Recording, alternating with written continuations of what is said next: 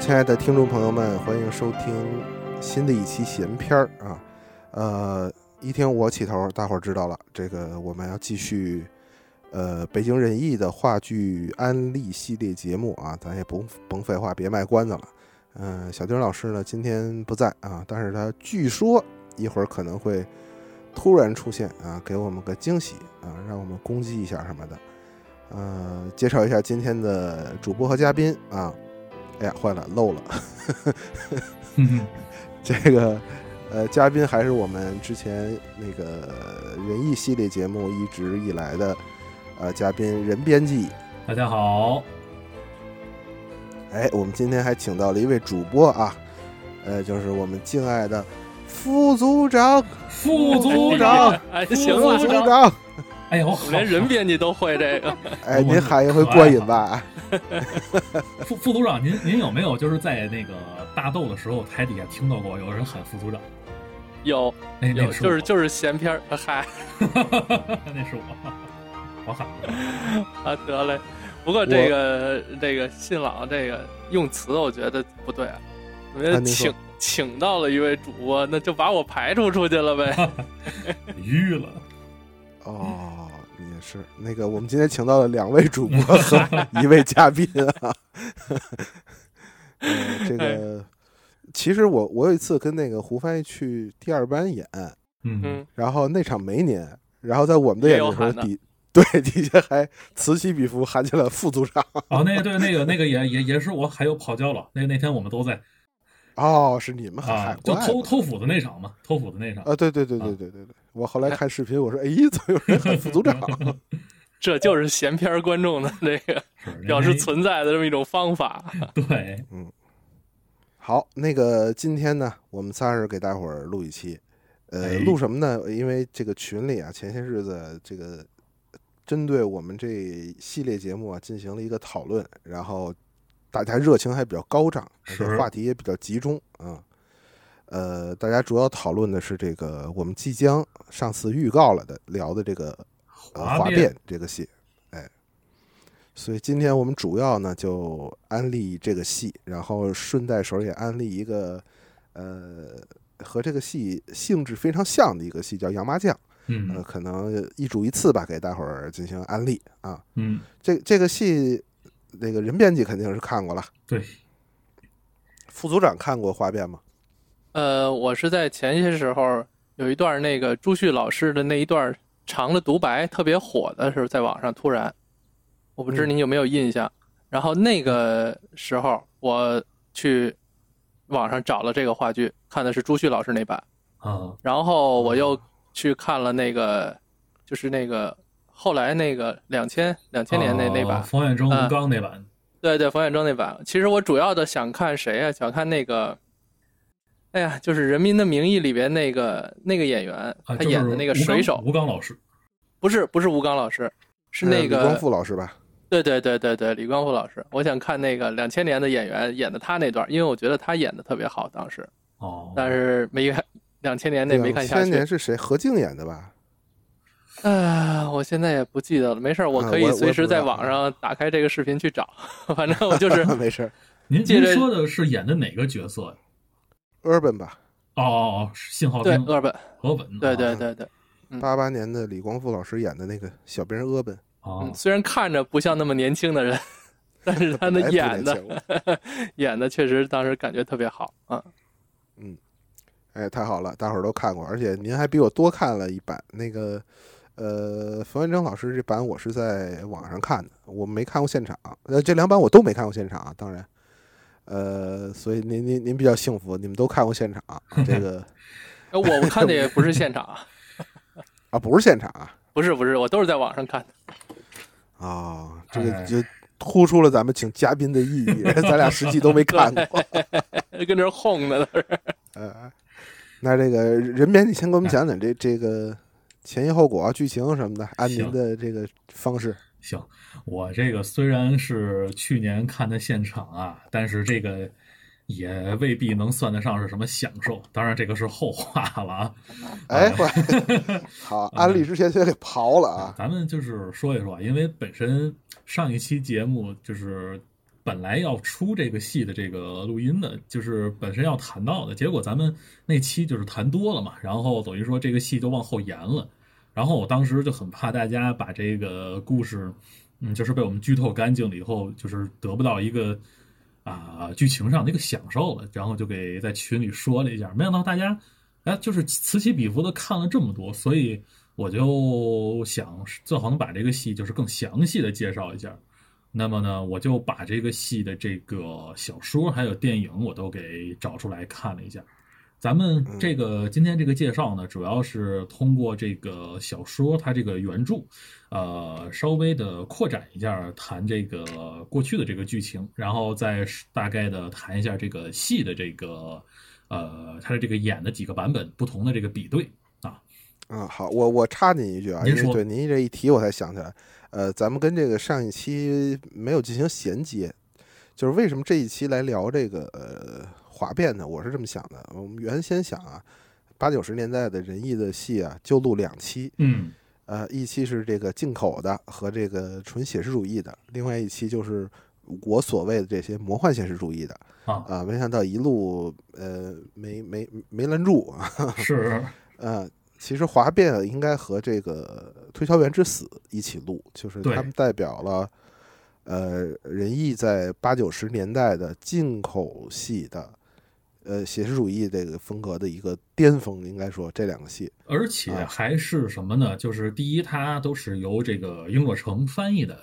第哎二呢，它都是请的当时这个呃，要么是原作者，要么是这个原就是这个原话剧的导演过来，就是亲自指导的。对，嗯，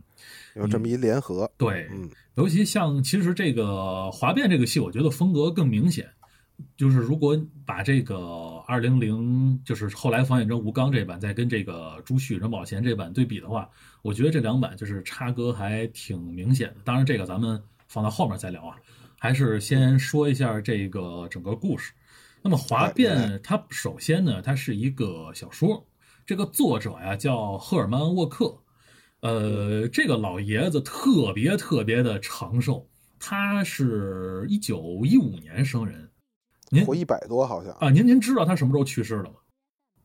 呃我知道他活了一百多，嗯他对对对，韩娜那还就是这几少年说， 对，不是这 几哇年，不是这几年的问题，他今是年哎他是去昨年儿才去世哦，的啊。一百零四，他一百零四，就是离他生长日，其实是一百零三，就是离他生日还差十天去世了。哦，这四舍么五入吧，对，就是对他要是再坚持坚持，都能赶上咱们节目，就挺可惜的，也是。哎，嚯，就人也不用不打黑听啊块了儿啊了。 是是是是是，就是这个老爷子，我查了一下他这个生平啊，就是，呃，就是有一点，就是他这个几部小说里都有点自传性质，尤其这部小说里，就是他写到了就是一个比较文学学士，就是他这个第一主角，他自己也是这个哥伦比亚大学比较文学学士毕业的，并且他还是一个双学士，还有一个哲学学位。哦他嗯是学比较文学的，对，在他这比个较哪国的？这个 不太清楚了。就是他哦毕业以后呢，留校当了一个主编，当了一个主编，当时就发表了很多您先信。等一会儿，您先等哎，您说，留校当了一主编，这是这是个什么词儿？就是在学校任校刊啊连对连主带编呗， 就是在学校任职的哦，啊。就是这个戏里有很多他自己的这个影子。首先，这个他写到这个，就是这个戏里边有一个反派，就是这个基夫嘛，嗯啊这个基夫呢，他在这个这个打仗，就是这个二战之前，他也是做这么一个主编，然后发表了很多文章跟小说的。这个其实就是他有他自己的影子在。那么这个他在这个呃当了这个主编以后呢，没多久就爆发了这个二战，然后他就到了这个海军去参加了这个呃服役。服役以后呢，他在两艘这个驱逐舰扫雷艇上，就是担任过军官，但是呢，他一直是担任到呃，就是中尉这个职职这个职这个头衔，他还没有当上舰长。呃，后来呢，等他这个退役以后，他就相继发表了好多部小说。这个《凯恩号》呢，是令他这个声名大噪的一部小说，这个获得了当年的普利策文学奖。然后呢，他这个乘势，就觉得这个光弄一个小说不满足，他就把这个小说改编了之后改编成这个话剧，没想到这个话剧比他这个小说还轰动，这个话剧成了一个百老汇长演不衰的一个剧目。我查了一下，就是直到大概二零一二年吧，我现在能查到的就是二零一二年依然有这个他的这个话剧在重新被复排，然后上演。能找到的那个剧照是当年那个最老那版的那个葛林伍还出来那个在台上就接受了致敬，就有点像咱们这个有时候那个老艺术家有时候啊那个有那种传承接代的感觉，有时候在谢幕的时候也会出来一下那种感觉。嗯嗯，那咱们说一下这个戏啊，这个小说跟这个话剧最大的一个不同在哪儿啊？就是首先是主人公的这个问题，就是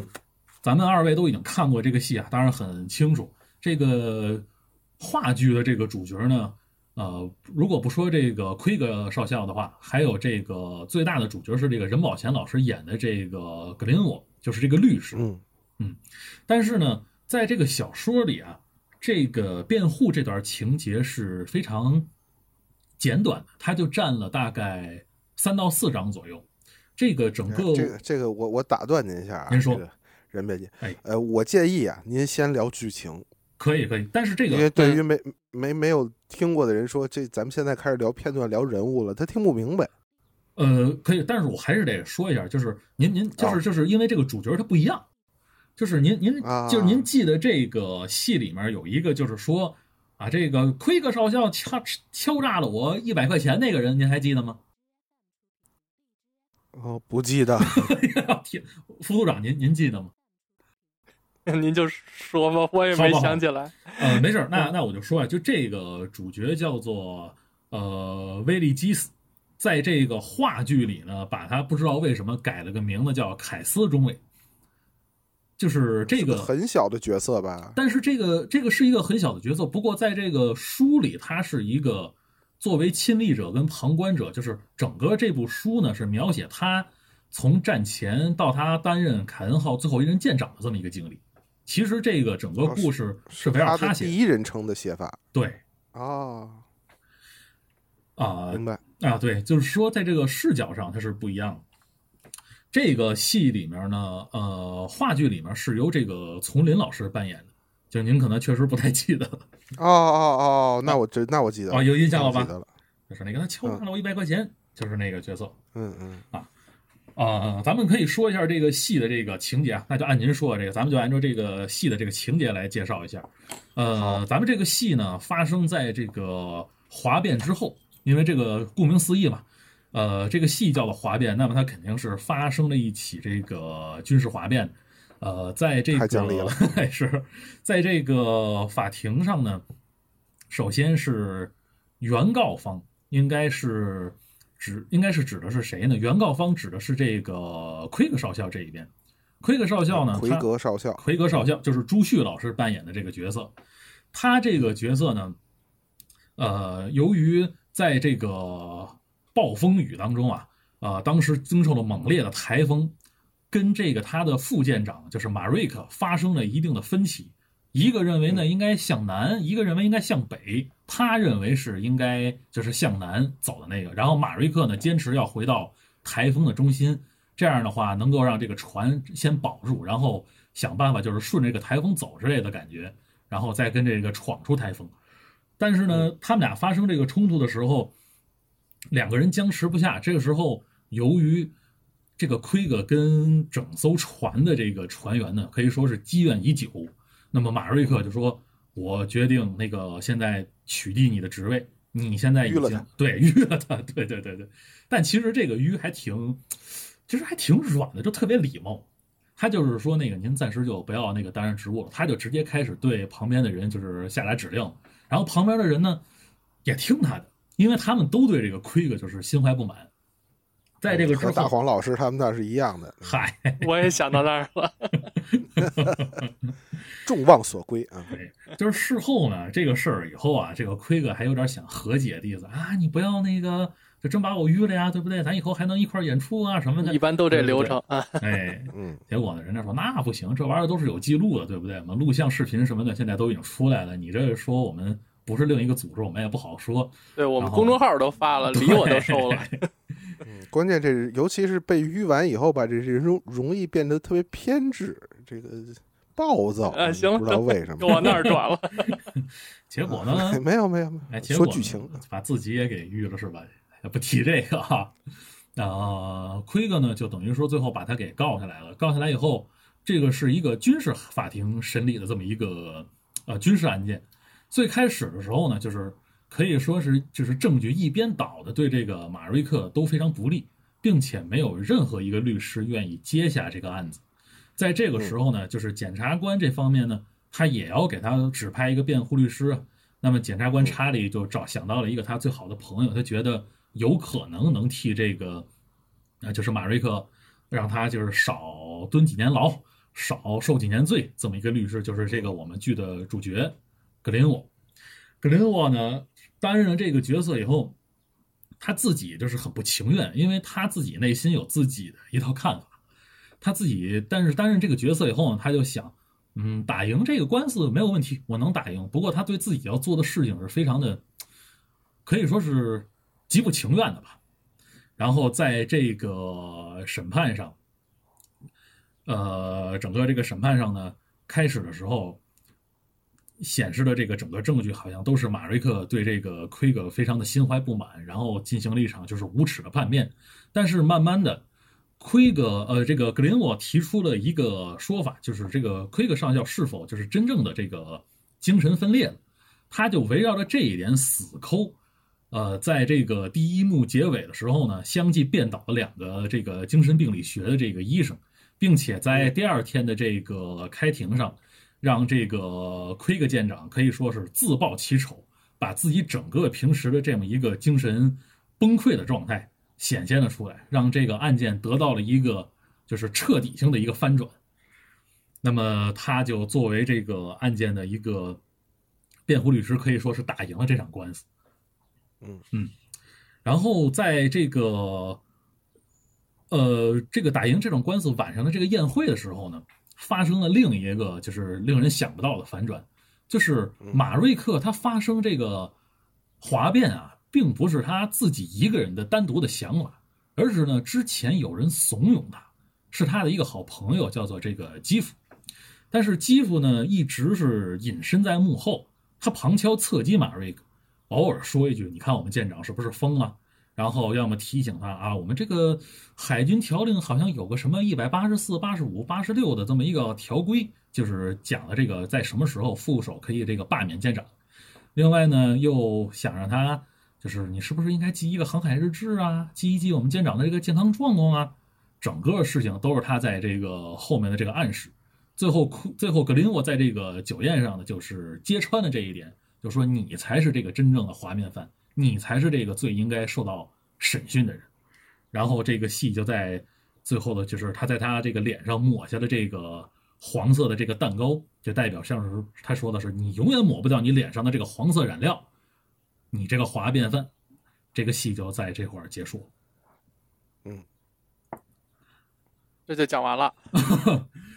是我本身其实我是想讲讲这个整个小说的，但是信老这么一说，我就先讲这个戏了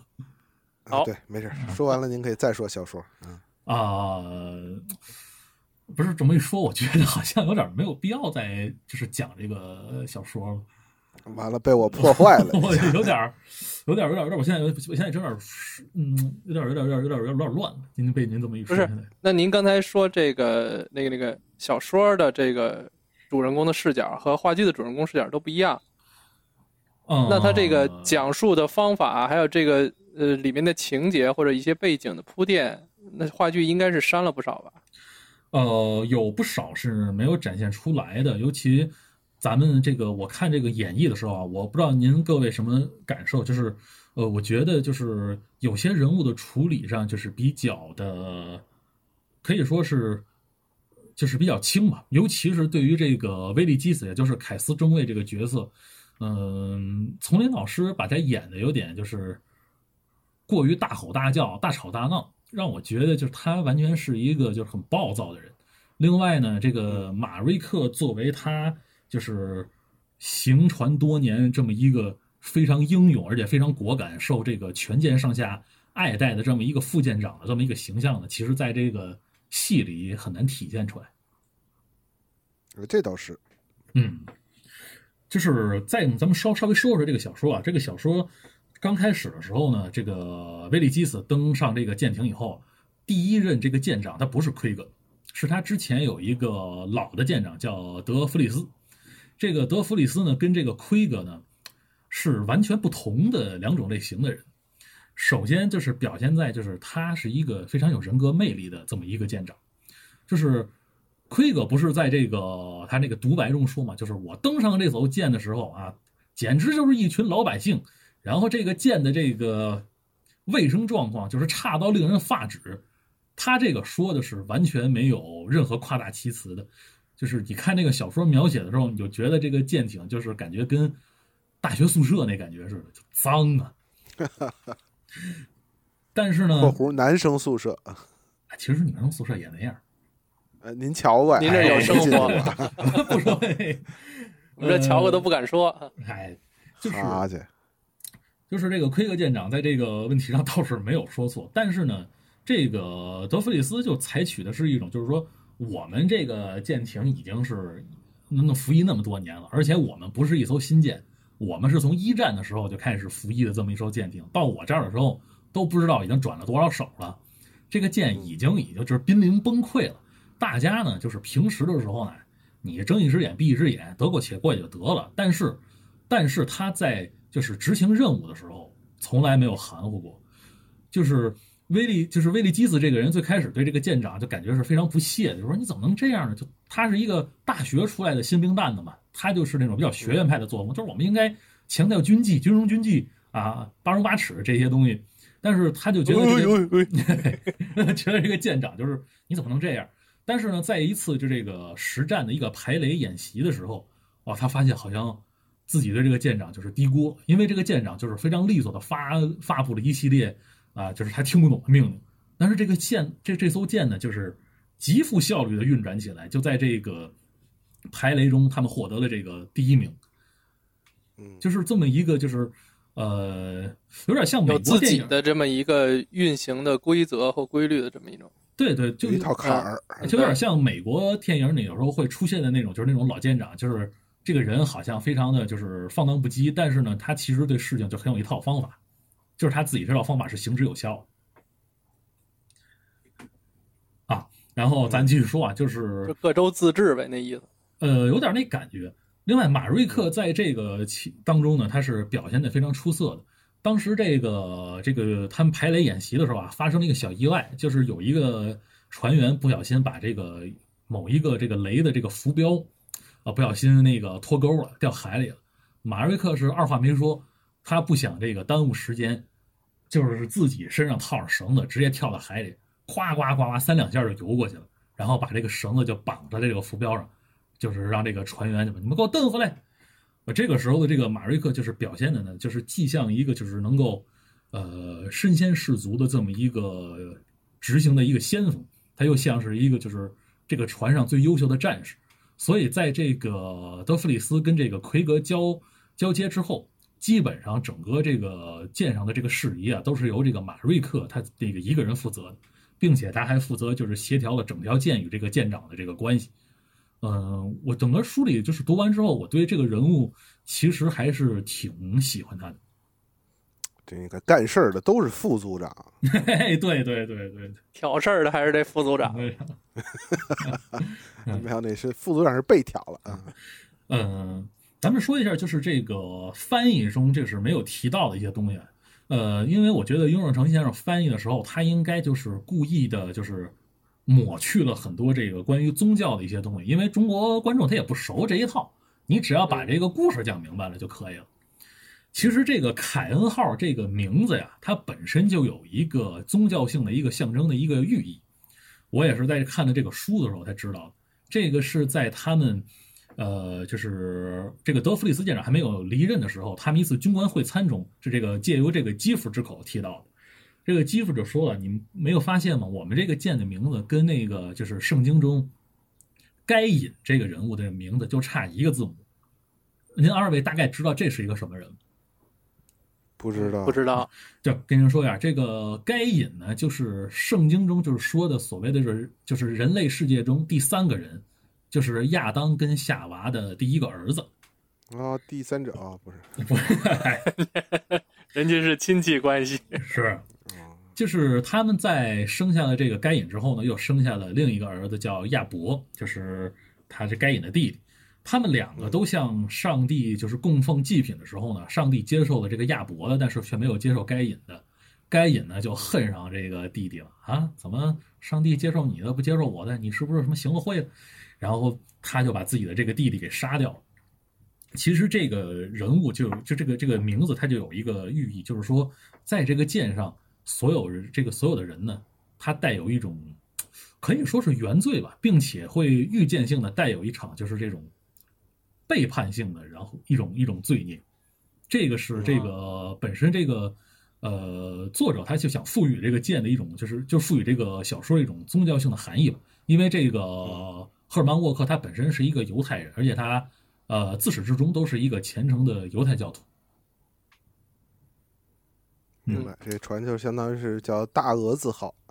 有点那意思吧。就他这个书啊，还有这个就是这个基夫，他不是写了一本书嘛，叫这个《人海啊人海》。这个书呢，它翻译成这个名字呢，就其实比较朗朗上口，因为咱们中国对这个“人海”这个词儿还是比较，呃，就是觉得熟悉接接地气的。对，嗯这个书在实际呢？其实，在这个就是这个小说的翻译中，叫做这个“众生”啊，“众生”。哦在这个小说改里，它佛原教文了又，啊，原文里他有提到，就是这是那个旧约中的一章，这个是直接引用的那个当时的那个呃一个书，就是说众生啊众生，你们处在抉择之中，这个这个是那个圣经的一个原文，其实也是在预示着，就是说你们在这场哗变当中，你们究竟处于一种什么立场，你们究竟是怎么抉择？听谁的？嗯，对，这个是呃小说就是多写出来的一些东西。嗯，藏的够深的呀，我嗯，而且小说呢，它就是以一种这个正序的视角，让你了解了这个呃，就是这个奎格舰长，就可以说是他有点说是倒行逆施吧这一套这一套理论，然后到你，然后再带着你到了这个法庭辩论上，然后再带着你去这个进行这个视角反转。呃，奎格舰长从他一上这个舰开始呢，其实就已经表现出了他是一个嗯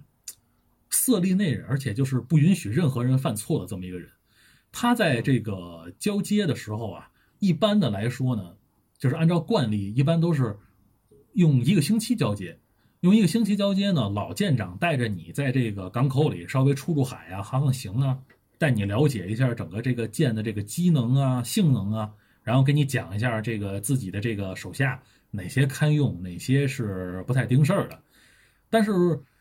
奎格呢，到了这个舰上以后，就非常的自信，他就一直笑，他就他特别特别爱写，就是一直笑。而而且在话剧中，我其实一直不太懂，就是为什么他老写这个奎格，然后一直跟那儿嘻嘻哈哈老笑着。我在想，就是朱旭他表现出来的也不是这么一个人物。后来我大概看了这个书，我明白了，就是他老想表现这个奎格是一种就是显得很自负，就这就是就是非常自负，但是呢，其实呢，内心里有点没有主心骨那么一个人物。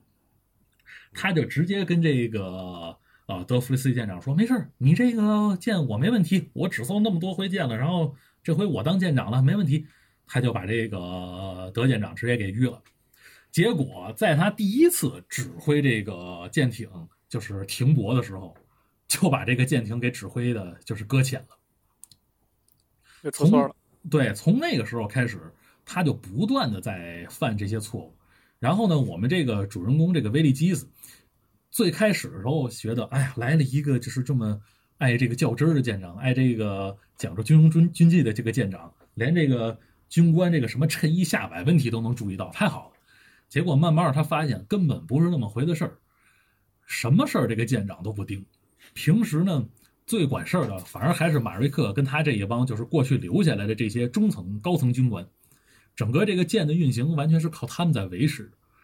但是最后那哦这个我嗯我插一个，那这个奎格舰长，那他实际上有没有这个领导一个舰艇的这种才能，还是说他就是那种，呃，来了当领导，然后由于没有专业知识，只能够抓纪律的这么一种人。呃，首先说呢，奎格确实不是一个行政官僚，他确实是在这个海军当中摸爬滚打出来的，这点是没有疑问的。但是呢，嗯在他担任了这个舰长以后，并且是一个，就是他人生中，这是他人生中第一次就是担任就是头把金交椅啊。之前他一直就是当一些中层，要么是当这个副手，嗯他就面临到了一个前所未有的这么一种压力。这种压力呢，促使他不得不把自己变得十分完美。可以说，如果啊能给他一个可能过长的时间让他去适应的话，说不定他能够把这艘舰指挥的非常好。但是呢，这个书里有几个描写，这是让我觉得就是他并不称职的地方。首先，在这个他们要进攻这个马绍尔群岛的时候，这是要真正打仗了。真正打仗的时候，呃，他就把自己锁在这个舰长舱里不出来，嗯，成天成天的玩儿呃玩儿九连环，然后呢，要么看小说，紧张，对，他也没有在制定什么作战计划。另外呢，有一个在这个辩论中，他们这个提到的就是这个舰长贪生怕死的问题，在这个小说里描写的是非常确切的，就是奎格舰长确实会在那个就是受到这个炮火攻击的时候，站在离那个炮火远的那一侧。威利基斯最开始的时候，他觉得是不是我自己看错了，然后他发现每次哎这个舰长都是这个样子，他觉得哦你是这么一个胆小鬼，他就刻意的反而跟这个舰长就是逆着来，你站这边，我偏要站那边，就表现自己的这种勇敢。结果这个行为呢，慢慢的在这个军官眼中也传开了，在士兵的这个眼中也传开了，大家就觉得哦，原来舰长你是这么一个人，然后我们的这个威利这个中尉是这么一个人，慢慢的这个人心呢就开始比较大的这个偏移。嗯嗯，其实因为舰长是比站较远点儿，他看得清楚啊。嗨，因也为有啊，因为比较顶了，所以让人淤了。啊嗯，呃，大刚概才聊就到是哪儿了？大概就 让我打是就是说这个舰长，您说这个舰长合不合格嘛？嗯，呃，但等于是这他个不是这一个个完全正面的角色。对，确实是这个样子，而且而且这是个我我插一句您啊，说那您个说因为小说我没看过，啊，呃，但是在这个呃戏里边其实是有提及的，嗯，就是呃奎格之前好像不是做实战工作的，他是做后勤工作的，哦，对，他是哦一路在后勤起来的。什么我当年在后勤当对中尉的时候，什么他们才不敢不敢对长官这样那这啊个那个的，本来对是属于保障有利那边的，结果现在让他啊哎去对军事过硬了。对对，他可能一就生过中硬不了了。他一生中最自豪的事件，不就是那个所谓的奶酪事件吗？就是他通过那个排查出来有人偷吃奶酪，所以他就把他那个理论套用到那个啊草莓事件上去嗯，嗯，啊。不过奎格确实是在这个实战的这个条件下航行服役过的，这个确实不是说他没有打过仗，他是打过仗的人。哦嗯，哦，因为这样，不然的话，最后也不会是有那个格林沃那些话嘛，就说是这个老黄色染料那会儿保佑保护了这个格林沃老太太没有被格林将军做成肥皂。嗯，这话是言出有据的。这个朱旭老师啊，有一点我觉得就是特别的好， 就是他这个脑袋的这个谢顶的程度，跟这个还有他这个身材的程度，跟那个小说里形容的，我原觉得著简直一模一样。 就你找不到那么一个合适的人了。除了长得不像外国人以外，其他都哎特别像。是，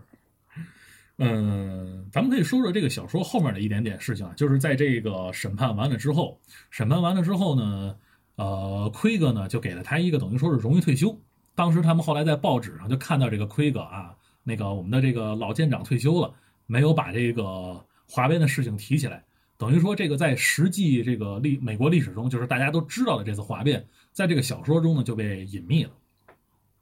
嗯嗯，然后呢，马瑞克还是付出了代价的，就是你不管你怎么想，不管你是不是受人这个蛊惑，你毕竟犯罪了。呃，哗变毕竟是哗变，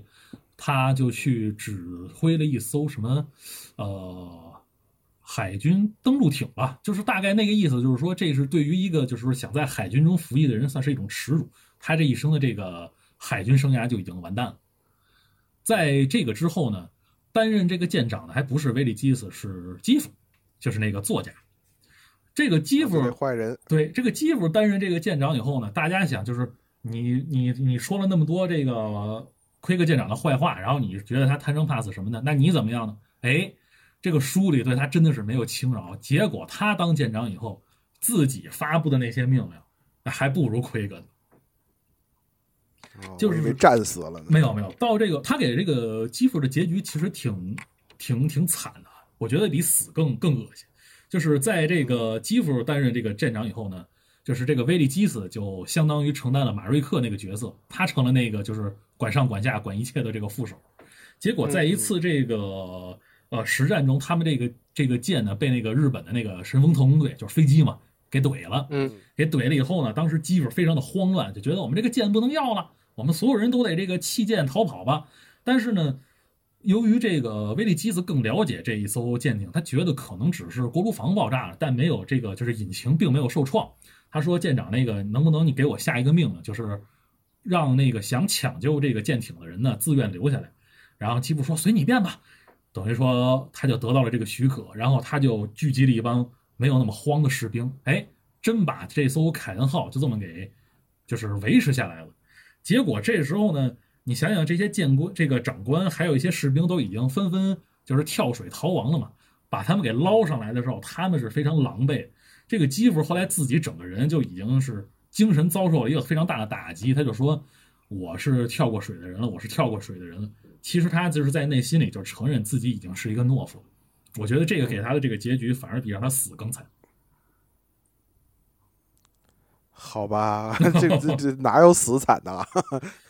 就是精神崩溃了。嗯就是对，因为他最开始的时候，他那么不屑这个奎格舰长，是觉得他有点懦夫的行为，或者就是对他特别的呃不友善。结果他自己就是真正当了这个一把手之后，发现他自己做的并没有比奎格更好，并且他这一辈子给在在自己内心里啊，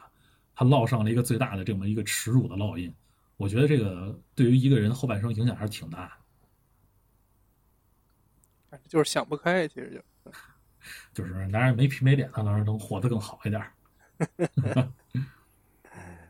嗯，好的，呃，行，小说咱们大概也就介绍这到这儿。个啊这个小说和剧当时在美国那么火，是因为那个时代背景吗？是，是宣扬的一些什么精神？呃，这个戏里其实这个作者对自己有一些嘲讽嘛，就是说你肯定要就是揭露一些海军的所谓的内幕什么的。那个时候人都喜欢看这些东西，啊，就是在一个舆论权得到保障的国家，就是如果你说一些公权力的坏话什么的，大家是非常接受，并且也乐于看到你对这个制度的一个批判。但是呢，呃，我觉得作者最后他自己有自己的一个思考，他并没有就是说把这个呃，就是这个批判，就是只是落于在这个机构的臃肿之类上。他就是最嗯后也是借这个威利基斯的口就说，就说我们真正就是应该恨的人是奎格舰长吗？还是恨谁呢？不是，他说我们恨的其实应该恨希特勒和纳粹，是因为他们嗯发动了这场战争，最后把我们拉到了这么一个非人的这么一个境地，让我们去在海上承受这种地狱般的生活。他最后并没有说把这个仇恨只是落在个人上，就是他最啊后难道不应该还是恨那个苹果吗？就是他最后还是把这个就是视角就是落在就是就是人嘛，毕竟没法跟整个时代去抗衡。一般都是比较契合当时时代的一些主主流精神。这这个这个作者，我觉得还挺挺挺挺难得的。就是我看他就是一直在发表文章，他九十多岁，甚至到他一百岁的时候，都在发表自己的这个新的著作。就是他不是一个说老了以后整个这个精神状态就死亡那么一个人。我觉得他算是可以说是一直活到了最后吧，我还挺佩服这么一个人。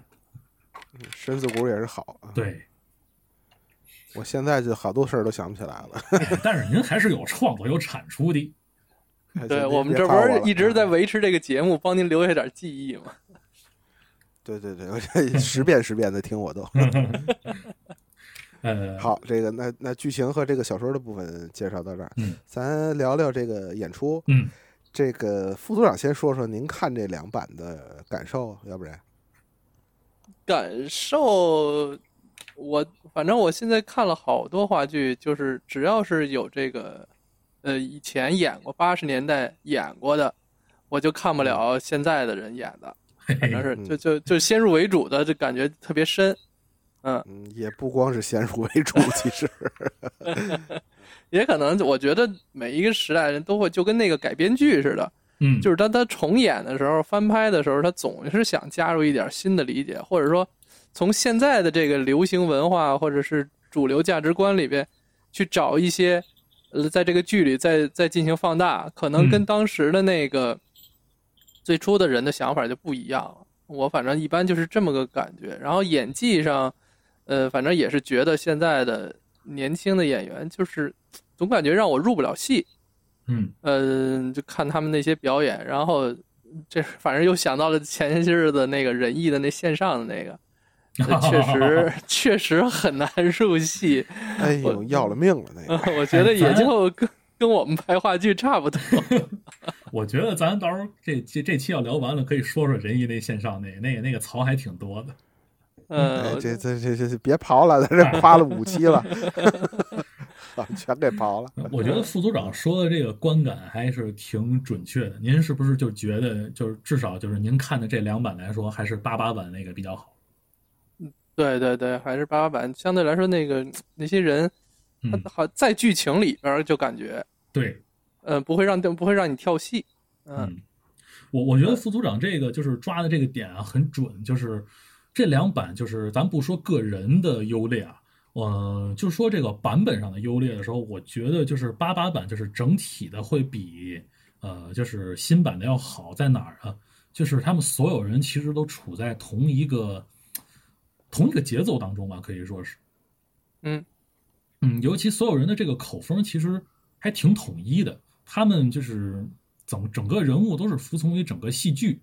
来去演出的。在这个新版里的时候，我经常就是我看了一下这个整个时间其实是一样的，就是没有没有多大出入，都是那个两个小时多一点儿。但是我总觉得就是看新版的时候，我怎么觉得他们说话都是一段儿一段儿断来断去，就让你觉得这个气脉就是它不通畅。后来我大概对比了一下，就是有一些就是衔接的这个气口啊，这盖口的地方，他们就非要断，就非要演自己所谓的这个人物，给自己这个人物稍微加一加戏什么，整个这个那个这个这个这个这个劲头儿，啊我就觉得就全耽误。对，这个现在的演员普遍是有这个问题，然后喜欢呃搞一些外部的东西来来强化一下儿，嗯哼，呃，但实际上就跟相声演有员外很插多是花画似蛇的，添画蛇添足的， 对。这话现在不好说，这个，有点这意思。嗯，可能是他想迎合现在的观众。你现在对相声观众可能有人他喜欢这个，但是话剧实在是没法插，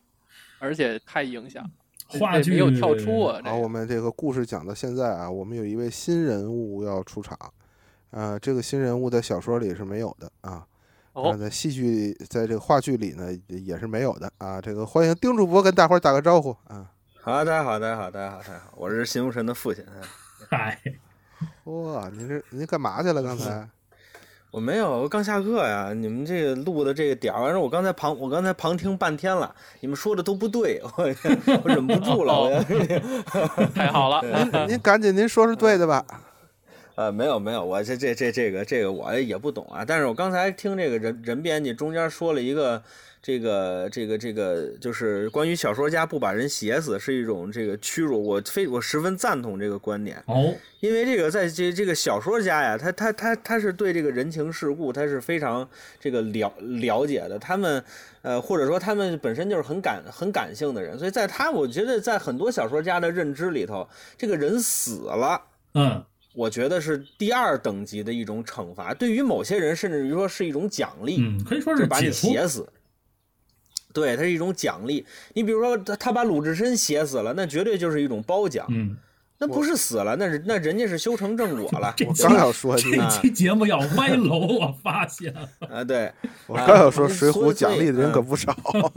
嗯，不是关键，你得看那人物他怎么来的。他要是天上的星宿下凡，他就得回去， 你知道吗？不是，我就知道，我就想知道他是怎怎么么没没的的，我就 呃，没了就全饿死了，全都饿死，掉水里不给饭啊吃。，对，这包就串括了您您说像三三他个这节种目了啊！对，您像您最后那个波不这个那个波勒梗撒一上位，他到最后的时候，这个啊我也没记住名字是吧？他 梗撒那这个是林说嗯林奈的学哎生，那个麻辣鸡丝，啊， 对对对，啊，你像他最后说没有给他写死，他嘲笑懦夫，而最后自己成为了懦夫。这个到最后，你如果说咱们无限想象的话，这个人说不定到后头就得抹脖子，对吧？ 啊，那倒没有，这个他就抱就着得他那呃个对一吧百万就的是稿费去过好好的生活了， 哎，对，但是他心里还是非常别扭的。啊，对，就是这个事情会会影响这个人一辈子嗯的。哼就这个事情，其实是我认为是小说里头最大的一个惩罚。就我刚才说的，说这个新的演员必须得对新的戏有点自己新的理解。我突然想起了一个事儿，嗯，呃跟大家分分享一一下啊，您因为说话剧没关系，我说了，我跟话剧没有研没究事，太啊。好了，这这个从豆点外插花就是了。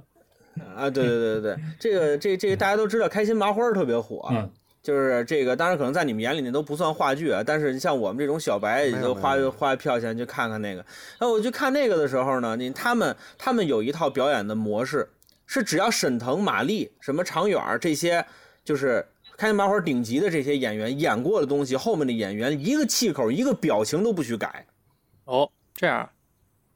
对，所以你在后后来你去看开心麻花，无论是谁演的乌龙山伯爵的品质几乎是一样的。那不就音配像吗？这个不许改哎是您对体会的，还是您知道他们真的规定不许改？我知道他们，我他们应这就是我我肯定是听人说过，但是说的这个人知不知道我不知道。嗨，但是给我的临场感受，比如演乌龙山伯爵这个我看过啊，他们还一什么东西我看，反正我看过不少，跟我媳妇儿一块儿在临场的感觉，还主得人公强调说话这个和。对，和这个女主角说话，你会在底下有一种感觉，你或者你很明显吧，就有一种觉得就像感玛觉丽她在学沈腾，啊，对，他在学沈腾，他在学马丽，嗯是一个气口，就是你闭着眼睛听，除了这人声音跟沈腾不一样之外，你闭着眼睛听，所有的节奏气口跟沈腾是一模一样的。那那您觉得就是这种表演，就是在您看来怎么样？对啊，呃，如果说啊，咱们说，呃，就演员的发展上来说，可能他一些新的东西插不进来，这是一种，就是咱们怎么说，是一种缺点。但是你如果说咱们从不砸招牌的这个角度上说的话，它是有可取之处的。你不许动，嗯我已经成熟的东西你不许动，对吧？嗯就像我们八十年代的滑变怎么演，今天你就得怎么演，你一个字儿一个表情你都不许给我改。嗯它在某些程度上就是相当于计划经济，就这个东西它很平稳，但是它不涨，它不往上走。嗯，这是一就个他工他工业化生产的路子，嗯对，呃，对，它它不会它不会再往上走了。说有没有可能出出现一个跟沈腾天赋一样呢？也许他能把一个包袱修改的更好，也许有可能，但是这个机会没有了，不存在了。但是他们能保证的什么？保证的是观众到这个剧场来能看到的是，呃，八十分、九十分儿，他肯定没有沈腾演的好，但是是一个高水平的一个东西。我我就给你摆在这儿了，呃你我我保证你能看见这么高分儿的一个东西，所以我觉得这是一个双双刃剑的事儿。嗯，嗯，那也就是说，艺术还是得有自己的代表作。我觉得两个都对。我觉得要是麻花去这么做的话，他一定有他自己的这个怎么说呢？他一定有他自己的道理。麻花这么做因为是不是因为它是喜剧？呃，有可能啊，因为但是我其实觉得喜剧和正剧是一样的。你如果超越不了，你不如模仿。嗯，嗯，你就如果我的体会啊是这个，尤其是嗯话剧，它又比相声多元一点儿，因为相声嗯真的比话剧好模仿的多。嗯啊，对呀，你可以，比因为如我学来段刘宝瑞，你真的能一个气口都不带差的。嗯，呃但是话剧并不是，就是即使你也是好演员，他也是好嗯演员，他演出这模子让你去刻，你刻的越像，演的越不好。呃何呃，嗯何况说大部分人其实刻不像，这一个人就是一个人，你整个生态型表都完全像另外一个人，这是不可能的，这是做不嗯到的，这削足适履。嗯，当然这个如果是你们这剧剧团里边就仨好演员，剩下都是三十分儿，啊，这倒是个嗯办法，这可以是一个低成本工业化生产的方法啊。就是嗯呃一场拿两万的演两场，录个像，然后这对一场拿三百的过来你们学，啊，这倒是嗯是个办法。开心麻花这做法等于就是放弃让演员自我表达，但是寻求保障一个有质量，至少是票房上能够保障吧。呃，对，就是最起码你看，你不会看到一个六十分儿的作品，嗯，对吧？你直接去看，不会看到一个六十分儿的作品，对吧？刚刚及格啊，我乐了，那那不会是这么一个一个效果，对。就是他们这个这我觉得个，他们这个演出来就是观众是买账的，是吧？那那那那那当然啊了，，那那那行吧，他包袱他包袱本身就硬啊嗯，他包袱本身硬啊，对啊，嗯，而我觉得这个主要也是道听途说啊，这个也不是，嗯因为我挺怀疑这个东西真实度的，一般不会不会有这种要求，有这种要求也很难以完成。啊就是你看起来，呃，可能你作为观众觉得，哎呦，它真像沈腾，实际它修改可能很多，嗯，呃，有的是被迫的，嗯嗯有的是这个就不自觉的修改什么的。我我不是很相信要求他们刻模子，这在话剧上很难实现，而且也非常傻。啊不也作为嗯，这么大个这么大经验的一个公司，一般不太会干这个事儿。也也有可能他们就是在那种几个关键的桥段，然后那种比较有代表性的地方，就是那个时候你一定要就是说特别像，其他地方说不定就趟过去了。嗯，也有可呃能是因为演员自己想刻模子，这样他轻松。呃是。是，就是一不是这个这个东西啊，它模仿啊，你说模仿一个状态，这是另外一回。翻包袱这种事情，它模不模仿，你很容易听得出来。嗯你你你你你你你懂我说的是什么意思吧？嗯，明白。啊，就翻包袱这种模仿，你很容易听得出来。嗯，，对，就是对，就是这这个这这个很很很难隐藏，因为翻包袱太太个人了，对吧？嗯这个你只要稍微有一点那什么，你翻出来的包袱和风格肯定是不一样的，或者我能听出来细细微差别，但是嗯几几乎没有差别，你就怀疑上头那个人是不是沈腾，就会给你这种怀疑。所以我就觉得这可能就是因为它是喜剧，然后还因为你是个喜剧演员，所以你就会对这个特别的敏感。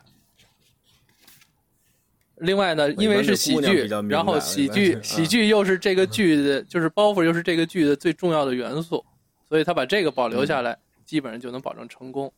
但是话剧就不好说，嗯，咱还有们回来京剧啊说这些这东西嗯个，说这个滑变啊，就是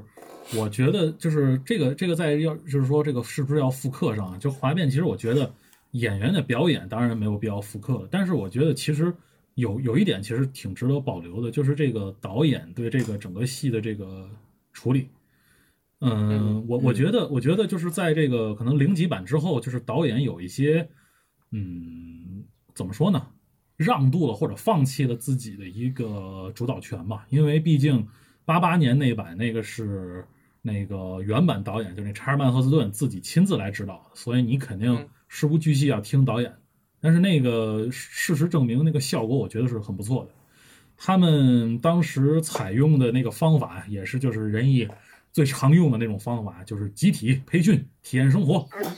这个是人艺比较呃特殊的一次体验生活法宝。就把他们给搞成了那个军训一样， 让他们就是过了几个月的这个就是美国军军队式的生活。哦，由他来，不是说去中国的军队去那个什么，是哦，他美国的导，他演他来来华，来培训他们啊，对，来华就是让他告们诉过你美国怎军么队的过上生活，对，啊告诉他们上石的海是吧？对，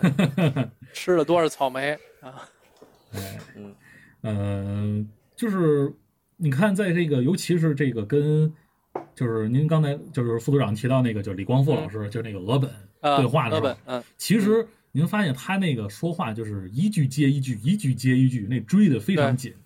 啊，就那个气口是非常好的。然嗯后在后面的时候呢，呃，就是说到这个杨立新老师扮演那个年轻的这个心理医生的时候，其实杨立新老师我觉得在这个剧里他演的还挺还挺不错的。嗯，挺不错的。对嗯，杨杨立新老师特别适合演那种就是外强中干、色厉内荏的那种那种 人。嗨，还是贾志国，对对对，就是，嗯就是就是有点怂的那个劲嗯儿，那种感觉。他他特别演的，他演的就特别合适这个角色。你看这他个没有角色大气场， 呃，但是但是他演的还非常的就是可以说是规矩而又那个，并没有说洒很洒，因为现在这个新版啊，我记得我看这个就是现场的时候啊，这个演员到那个最后被这个格林沃给弄急了嘛，斗急了之后啊，最后那个法官说你你可以下去了，然后他在这个转身下厅的时候，他还哼了一声，就特别的傲娇。 然后你觉得你干嘛呀？就特别多余。有自己的理解呗，嗯，觉得我这个人物写的人物小传就是这样的，哎我在这儿就得就是横一下。对，就是这种外化的东西，在这个新版的这个表演上啊，太多了，尤其是这位这个房远征 老师，这个不能回避的说一下。呃，咱们说一说这两 版这方远个征老师，方远征老师是不是背背背错词儿了？是不是？啊，这个这个经常的，这个经常的。冯冯远征老师这嗨个吃吃栗子啊，这个 刮肛滚口，这这嗯这这都是经常的事儿，没没有什么。 我这个吃栗子也不不不算大包，说实话啊，对，其实其实其嗯实，在那个你看那个八八版里，有些地方他们也词儿滚了一下，但是呢，不就是你，那整那体个啊那那天线上那他主持那是怎么回事？哎词儿不熟呗，我都那快疯了，嗯那个我告诉你啊是顶瓜，这有什么可顶呱的呀？意义不一 样。我这的咱底下说吧，我的这天哪，我真咱服了，不宜在节目里说。不，我觉好得吧？这个顶顶瓜这个事儿很正常，有的演员演一辈子也顶瓜，嗯，嗯，好吧，嗯，嗯，就是紧张啊，就是哎我还活了不顶，死了顶。那是不是现在这个就是说现在这个导演这一批导演的这个理解程度就不一样了？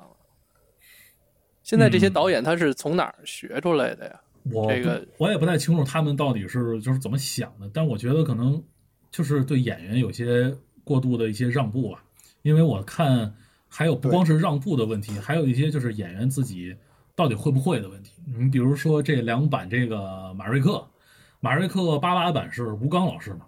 我我说实话，我觉得吴刚老师不太适合在八八版里演这个马瑞克，因为他跟那个任宝贤老师有太多的这个对手戏的这个交流，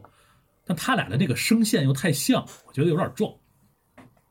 嗯啊，在这个，但是你看这个，就是这个零级版这个老师，我看了一眼，叫王雷，他演的你觉得就特别的是那种中戏大学生班出来的那个感觉，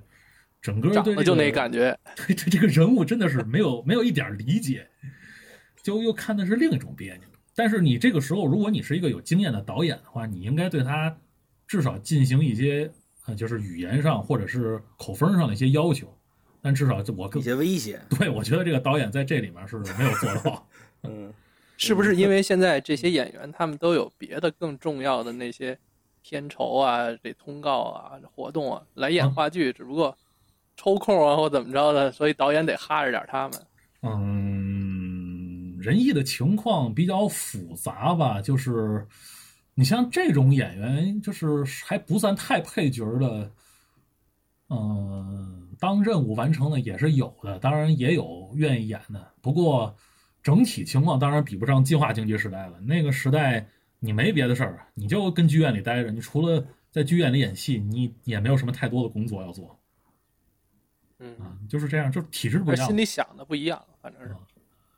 嗯，这这这其实是另一个话题了。我觉得，我觉得就是仁义的衰落其实是必然的。就这个，你不可能要求一个就是计划经济时代非常牛逼的这么一个体系，你到了这么市场经济还还能保持下去，它不可能。哎哎哎，啊、咱咱哎咱说细说细说细说细，这个我之前我之喜人前就是我我我我朋友就是跟我聊这个戏的时候，就说你为什么老那么看不上这个，不是你为什么老觉得冯远征老师这个表演有一些不太对呢？然后还是看不上，你直说 吧。我我没后事来 儿，我们这儿可以直说。我后来我后来我非常认真的，我把呃方远征老师的这个表演啊，我看了几遍，我我给他总结出了如下几点：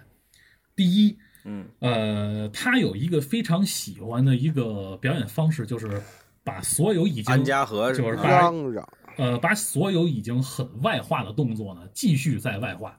说通俗一点那呢不，就撒就撒狗血，那对不就，撒狗血吗？对对对啊对啊，具体表现呢，就是，呃，你像他那个掏钢球的时候，那朱旭那个就是掏，就这个这个就介绍一下啊，很跟自然跟丁老师介绍一下，就是为什么要掏那个、哎掏那个就是铁胆，就是一根铁胆似的那么一副钢球，他在手里揉的时候知呢，道那个啊，蛋打海莲那个这那个就是嗯踩莲灯，啊，对， 就是二二探莲花湖嘛，就是吧他是演为《侠湖伤员》了，的对，时候，嗯他是为了这个，就是控制自己内心的这个紧紧张跟烦躁，所以他要揉这个铁胆。嗯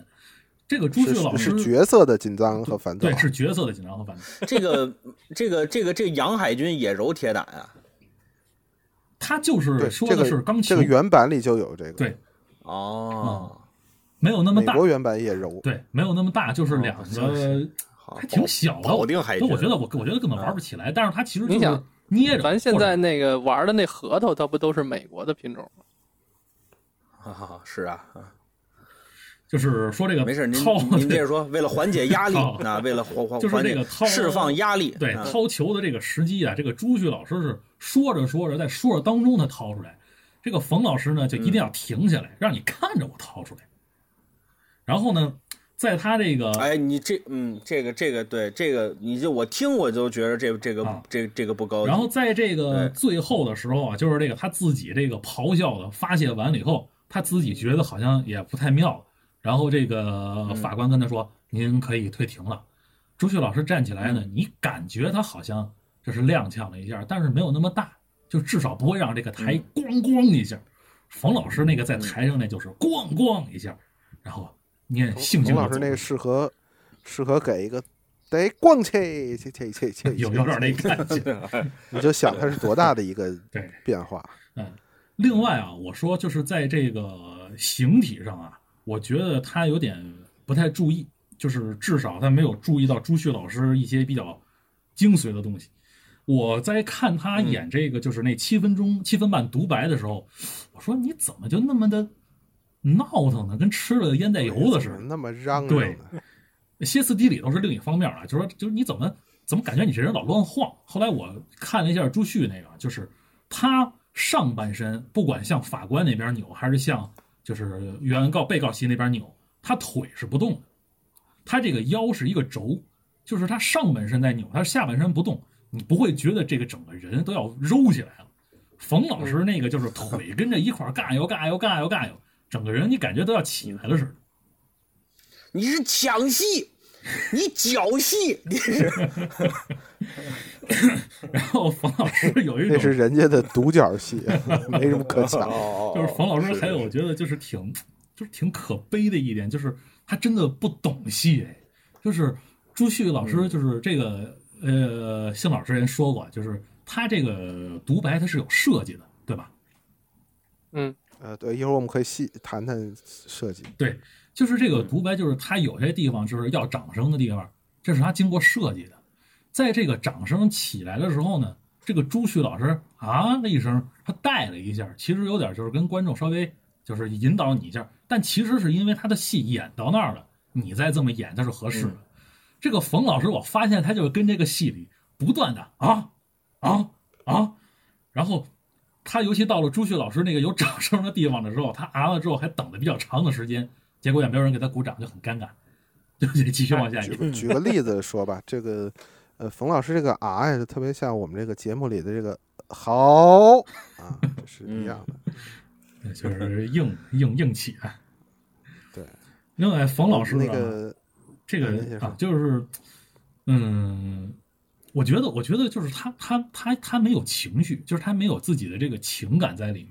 你看他演，就觉得他为什么是在咆哮，然后觉得累啊，他就特别像是什么呀？就把自己啊变成了一块海绵，就是浸在水里。他那个情绪是一咕就一咕就挤出来的，挤到最后自己整个这个人都透支了，他也没有自己真正的情绪在，然后反而让人看的就特别的累。这个好像现嗯在的普遍的 演小品的人都是这个感觉，我觉得。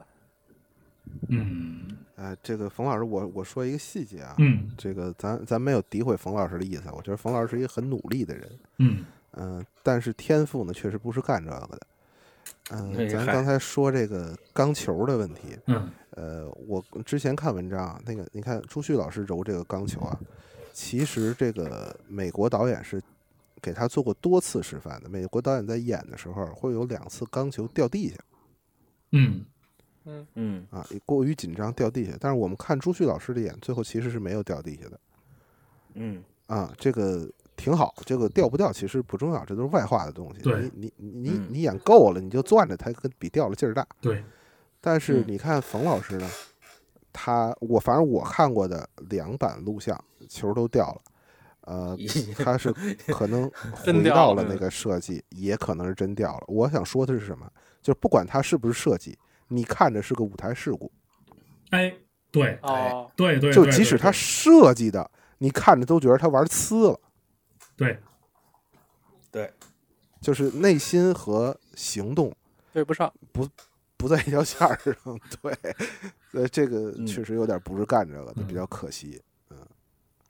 这个外化这个事儿，我想举一个类比的例子啊您说，就是就是相声表演里，我当然咱也不懂其他表演，相声表演我也不懂啊，嘿，瞎说啊，嗯嗯就是谁这说 个嗯不懂您看啊教对材去。这个相声，对对对对，哎好我就好好看看公式，嗯对，啊，那一章我好好也正正好补补我这数学怎么样？我今儿下午 就看，这个，对这个相声里头有一个有一个就是就就是传统相声叫反七口啊，这个爱听相声的都知道数你们家人口，那数人口的时候他肯定得用手啊，对吧？嗯，因为它是以无名指是否出来作为这个包袱的一个一个一个信号。嗯，那在教学的时候，它是要求整个的手啊全部面向观众的，就是你是手掌朝观众，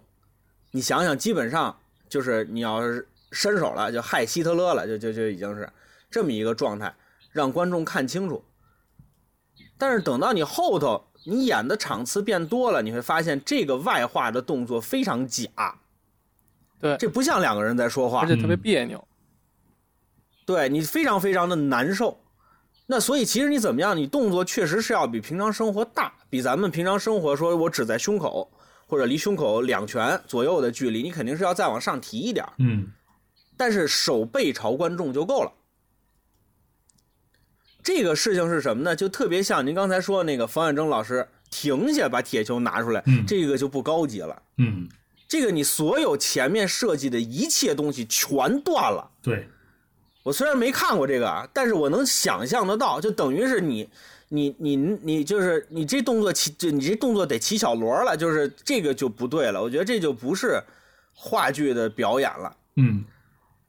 就是你得是情绪到了，自然而然的，我把这东西拿出来，我得缓解一一下，我得缓解一下我这压力。你甭管是揉铁球，你还是哆嗦腿都可以。对，我觉得你具体干什么不重要，但是它必须得是顺着你说话这个动作自然而然的就出来了，嗯它，不是刻意的把这个东西拿出来。我觉得这个就有点儿，哎，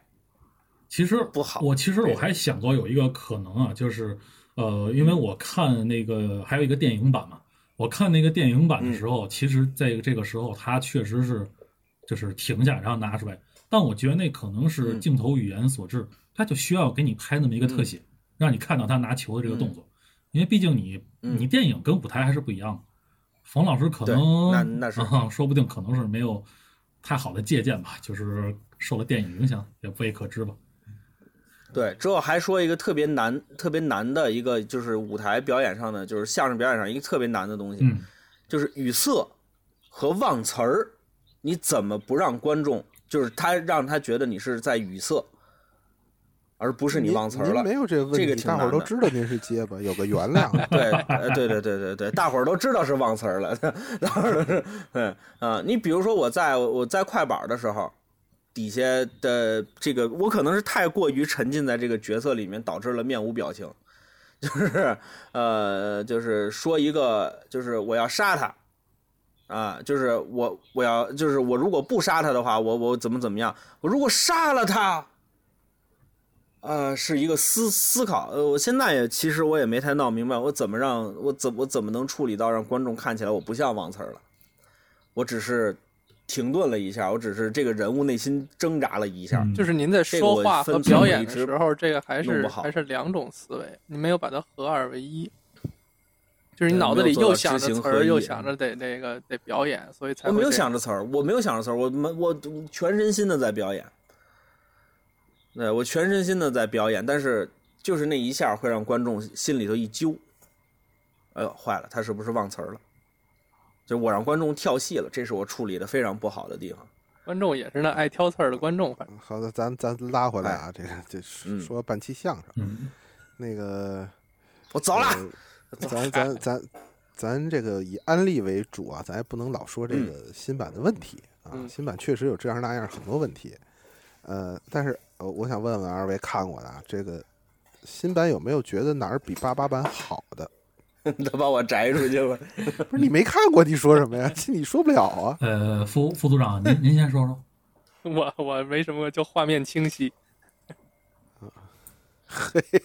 完了，咱那我那我说说啊，我真的看的少，我真的看的少。您说，嗯嗯，您说，呃，就说整体说高的地方啊，不敢说，但是呢，至少就是说这个吴刚老师这个表演上呢，他不比任宝强老师差。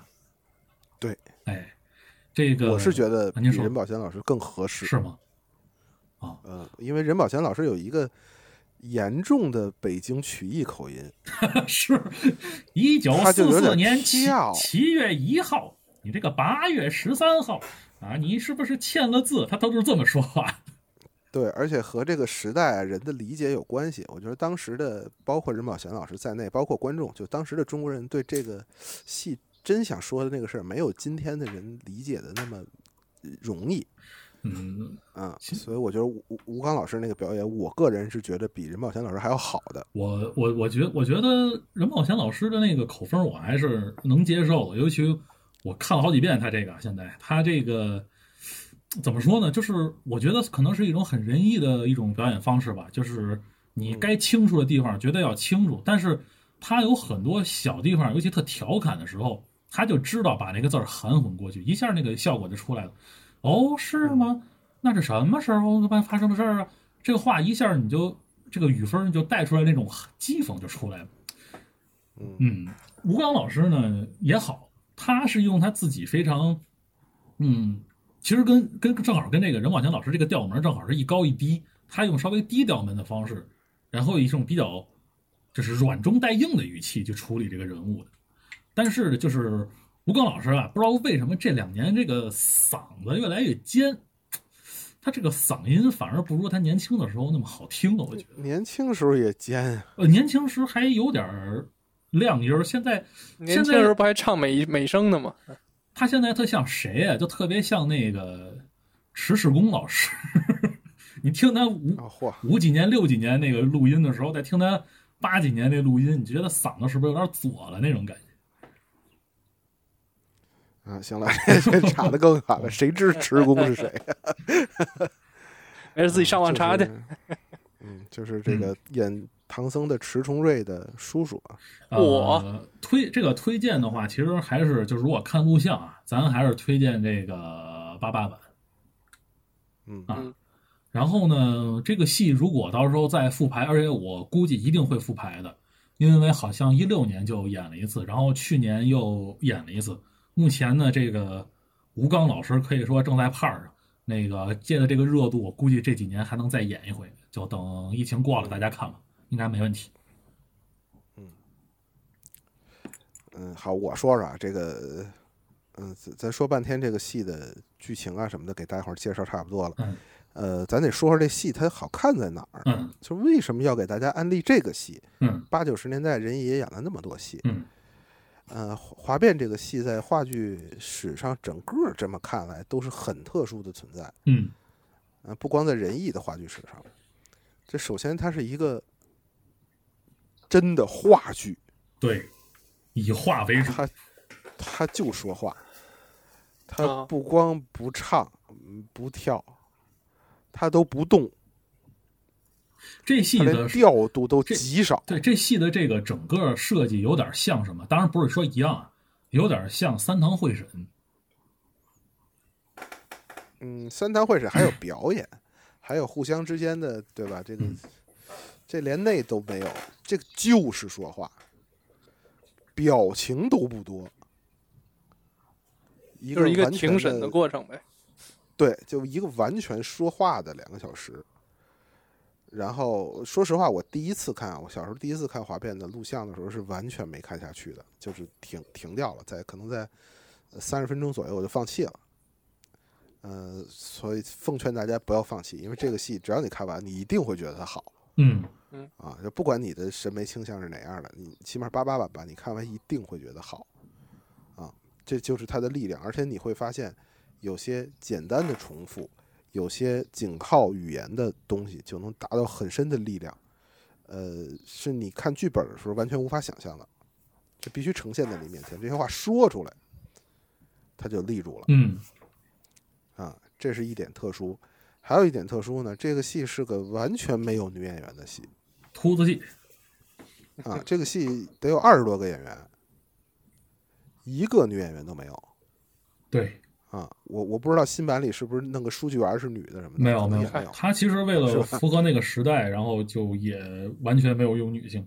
这个你看那电影的时候，都一水的白男，然后再加上，呃，其实这个法庭还是做了一定的改编的，就是小说里跟电影里都是写的，就他们是在一个非常低矮的一个屋子里就做的这个庭审，但是呢，你看到话剧舞台上呈现的，就感觉你来到了一个非常高级的人民法院似的。呃，然后呢，还有一个特殊的就是，他连场景都没换，对，他除了结尾那个庆功宴，啊，有一个尾，相当于尾声或者他算最后一幕，对就很短的，已经几分钟已经把二道幕给拉上了，然后搬了个桌子出来。对对对对，人演出的时候实际是在二二道幕前的对，啊，就相当于把舞台合上了，对，他的主场景是完全没换的。对，所以这个戏是很特殊，它其实其实胆儿也很大的，就是这个相当于，呃，你你你吸引观众眼球的手段全部放弃对，啊，这个是挺挺极致的一个戏，这很了不起的一个，嗯，一个一个做法。如果没有过硬的表演和台词、剧本儿，呃，包括导演，呃，你是你是很难 很难驾驭的，甚至连灯光变化都几乎没有，对。特别少。灯光的变化就是在开庭前、休庭后，然后有那么一点点的变化。有个明亮、明暗的变化。对，所以这个非常推荐大家看，它是个很极致的戏。呃，极致的戏一定会有极致的享受。呃，我再说一个点啊，就是本来这点我本来想放在这个介绍的时候说，但是呢，正好给大家留一个小小彩蛋吧，就是大家可以注意一下，就是出庭的这些人，他们就是下庭的时候，就是下去的时候，他们的那个朝向。哦嗯，就是下庭的时候他们往哪边转，大家可以注意一下这个到底有什么不同。如果你看了这个，你就会发现，就是他已经把就是作者最想说的答案，早早的就预示给你了。哦，还有这么一说。嗯嗯，好，那个那 个笑那个《笑傲江湖》一开篇就告诉你岳不群是伪君子嘛，真的吗？真的吗？真的呀，反正我是这么想的。哪儿说我的？看不出来，当时真的。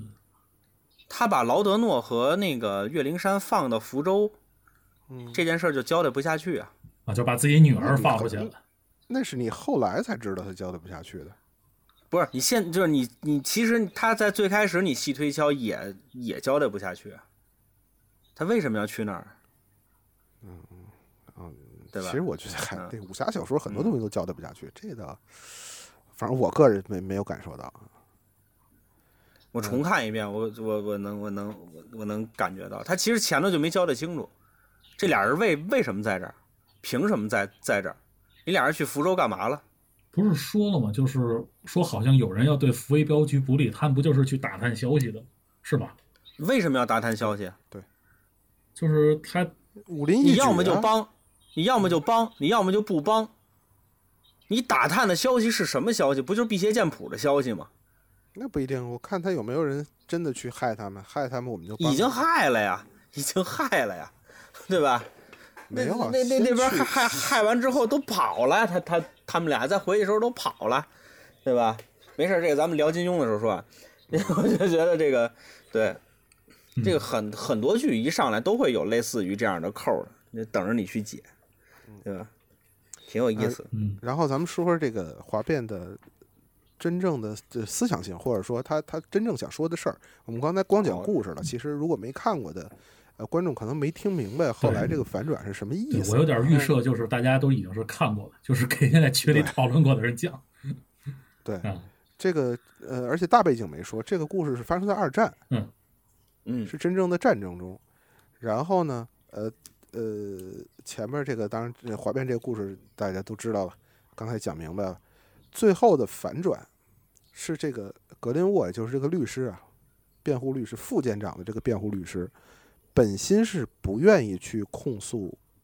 奎格舰长，就是这个郑郑舰长，这个这个朱旭奎格的，嗯哎，朱旭老师这个，他是不愿意的，只是他的任务啊对，把把他派到了干这个。他为什么不愿意？他为什么最后要说那个吉佛是个哗变犯哗变犯啊？这个就很有意思了。其实他在说，呃，就是你们不能把眼光放在细节上，尤其是在你们这些年轻人的眼里，嗯，你们总觉得啊，有些东西它是过时的，它是它是老的，它是不合时宜的，它已经落后了，它已经疯了。但是其实我们当年我们能有今天的成就，是他们给我们创造的，对，他们保卫了我们的国家，保卫了我们的妈妈。当然，他还说了一些犹太人的巴拉巴拉，这个我们就不说了啊。就是我们不能在这种时候就给他踩上一万只脚。嗯，它是这么一个呃一个反转。其实这个东西在今天看来是很容易理解的，就当年没有这个词儿，八八年没有这个词儿，就是有个政治正确问题，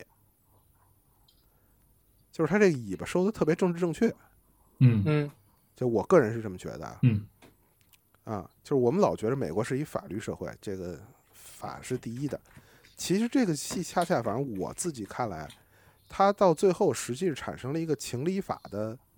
讨论。对，并不是法律至上，在法律上，奎格是被判了，是是是是法律给了他惩罚，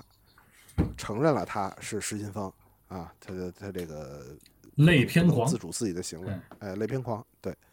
按说类偏狂不应该承认承担刑事责任哈、 现在不都这么说吗？对啊，他其实没有呃承但担刑事责任，就是他是原告嘛，他没有把这个马瑞克告成，等于说他败诉了。那么就是确定了马瑞克的这个哗变是有效的，只不过是双方最后就是都无罪了而已。对，嗯就是实际上奎格落了个这个告状不成降级罚俸，哎，对，这个马瑞克呢落了一个这个反噬以民告官啊，你你先有一行大罪，对，这个 实际是是这么俩，这这俩特别中，这俩特别中国啊，就是他是在讨论情理嗯，重要还是法重要。嗯，我们想的美国肯定是说法律重要，但呢其实还不是，他最后又给了一些人性的东西，给了一些政治正确的东西，说情理有的时候还是和法律要要 battle 一下。嗯，啊，这是这个戏我觉得很有意思的，也这个这个反转也反转的很漂亮的一个地方。二位觉得这个嗯三三位三位，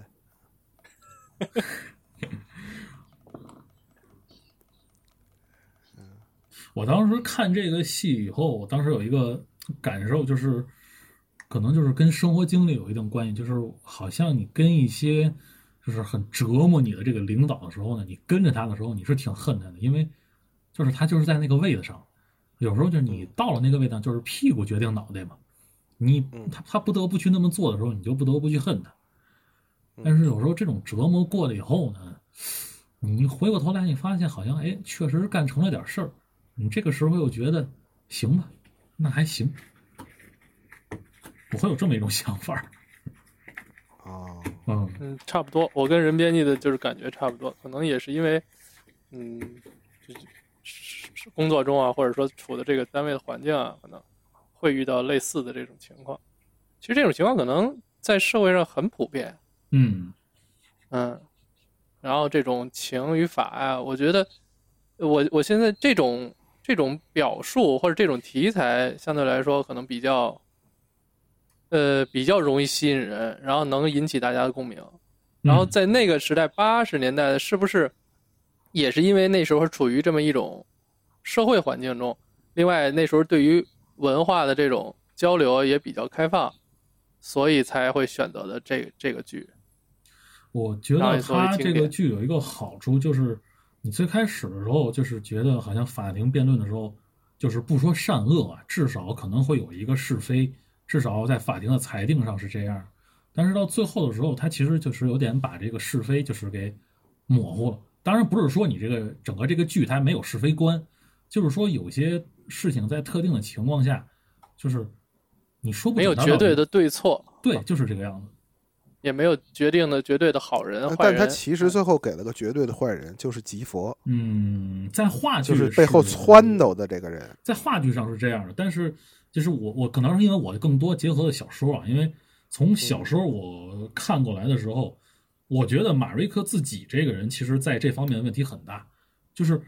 都说奎格是一个雷霆狂，那么马瑞克他。其实当时奎就是那个吉弗特提了一句，我们舰长真是疯了，他没有再说更多的东西。马瑞克他自己先入为主有这个观念之后，他自己不断的在内化这个观念，并且去他自己跑到其他的舰艇的军医处，就各处借了好多心理书，他自己在合理化这个事情。他每次自己记录一条这个奎格的所谓的这个异常的这个情况的时候，他都在自己加深一分自己的对这个奎格健康不正常的这个信任。他往里套。对，而且他可能这个也是因为他正处在一个就是他要负责整个权健协调关系，这是他自己压力过大的一个排解方式。那么就是说，奎格如果有问题的话，马瑞克这个人他的精神是不是也有问题呢？嗯，这这倒合了那个，呃，唯一的坏人是战争，我们都被战争压得疯了。对，就是这个样子。所以我觉得，呃，到头来就是这个这个这个这个这个这个挺给人一个就是无尽思考的一个空间的这个对错问题。嗯，行，还有什么大块儿想说的？呃，也没了。这个戏，我爸跟这个戏比较，跟我们家跟这个戏稍微有一点点小缘分，就是我啊爸您，聊聊我爸，我爸因为这个戏得了五十块还是一百块钱的奖金啊，那会儿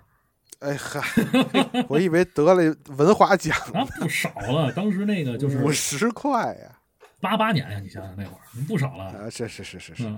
具体的啊缘由是什么呢？当时我拿着那钱啊，哎，这个当时我觉得还挺可惜的，就是他那个这个戏企里、啊图，去香港，这个戏里有一个， 就是可能大家根本都看不见的一个东西，就是一个打字机。我到现在我都、啊有我都基本上没有见到过那玩意儿，就是但是一定要做出来，有那嗯个做出一个就那个就是记录速速记员在打字的那么一个情况。嗯，然后当时他们在报纸上就找到了一个就是像素级别的照片儿，我爸就照着那个就是含混的给做出来了。然后导演一看，哎，还挺像的，说想见见这个小童子。嗯结果呢，我爸那会儿正跟那个工厂那边儿呢，呃，来不了。我说那就算了吧。然后嗯呢，剧院说不错，做的不错，给他一百块钱还是五十块钱奖金。八八年，啊我怎么觉得我们都开始学打字机课了？嗯，我不知道哦就，是中学里边，中学里边就有打字机啊。没有，我们那那会儿确实没有。啊哦，不是你中学学的那个是人家在法庭记录的啊您那个吗，您那个键不盘是机械打字机吗，键盘那会儿已经是方格对啊机械打字机的啊，已经是方格的了吧？什么叫方格？啊就是键盘它已经是方格的了，哦，您那是圆的，打字机是圆的呀。就那种打字机，机械打字机，哒哒哒哒哒哒，其实是我们滴儿原那来个嘛，我就们是哦原来都要学那个的。是吗？副组长也学过吧？对，我学一年没那个有啊，就是那个所有字儿是排成一个扇形的，然后往往往对起对排那个，对对对对，没学过吧？就我们的那个键盘指法都是在那上练的，我丰台区反正都都我是们我们上小学的时候，我还学过打算盘呢。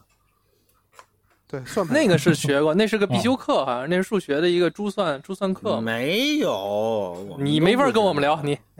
嗯，对我我们打都字记机我是们都这电个电子劳计算机劳了技课，就是劳动对技能。不是，你看我小时候有电脑课呀，然后我初中一年级是嗯一年的打字机课，哎，不是小学四年级开始就有了，啊，呃嗯是都要学的。没，就是我们也就即使是打字也没有用过那样的，好像是